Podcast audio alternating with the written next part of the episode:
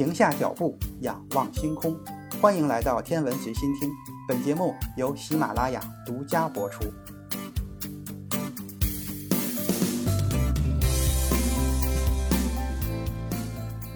一九四五年五月的一天，一个二十八岁的英国皇家空军雷达军官阿瑟·克拉克来到英国行星学会。他拿出一篇论文和一张草图，说：“先生，我有一个小小的设想。”草图上画着一个形似地球的实心圆和一个同心圆圈，圆圈上等距离的画着三个圆点，代表了三颗卫星在地球上空的分布位置。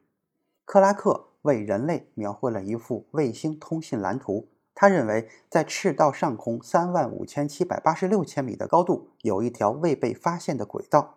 当卫星运行在这条轨道上的时候，就能够实现全球通信。克拉克将人类理想延伸到了太空，更将人类文明引向了太空。卫星在沿着三万五千七百八十六千米高度的一条静止轨道飞行，与地球保持同步位置。从地球看，卫星就好像静止不动。如果将三颗这样的卫星等距离地分布在这条轨道上，就能够实现除了南北两极以外的全球通信。卫星在赤道上空的这个高度。地球的离心力和引力恰好相等，卫星在飞行的时候能够相对定点，也最省力。通信卫星能够转发电话、电视、多媒体、图文数据和互联网，连通全世界。一九四五年十月，《无线电世界》杂志以“地球外的转播”为题刊载了克拉克的论文。正是那张简单到无法与任何设计图相比的草图，从此把人类带进卫星通信的新时代。十二年后，人类发射了第一颗卫星。十九年后，美国发射了第一颗静止轨道同步通信卫星。不过，克拉克从来没有申请地球静止轨道的专利。他认为，地球静止轨道是自然与科学的结晶，服务于全球，不应该有一个人占有。克拉克是伟大的幻想家，他相信太空电梯访问太空比火箭将卫星送到地球静止轨道更富有激情。克拉克又是伟大的科幻作家，他在科幻小说中塑造了人造卫星、卫星通信、空间站、太空旅行、太空飞机、计算机、太空机器人等，都已经成为了现实。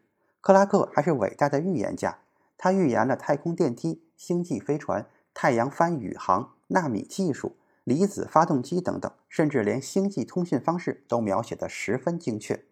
克拉克预言，二零三零年。人类将与外星人握手。二零六零年，人类将制造出人工人。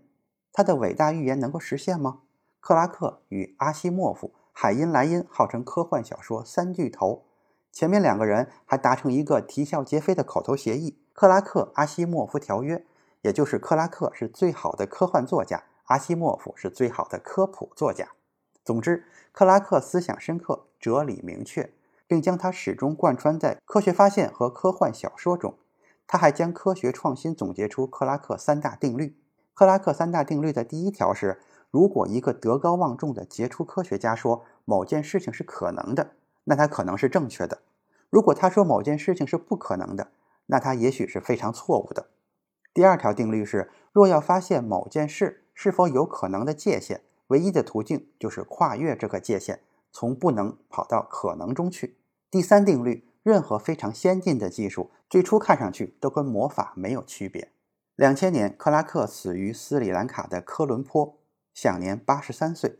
根据他的遗愿，他的大理石墓碑上刻着：“这里躺着阿瑟·克拉克，他永远不会长大，但从来没有停止成长。”今天的天文随心听就是这些，咱们下次再见。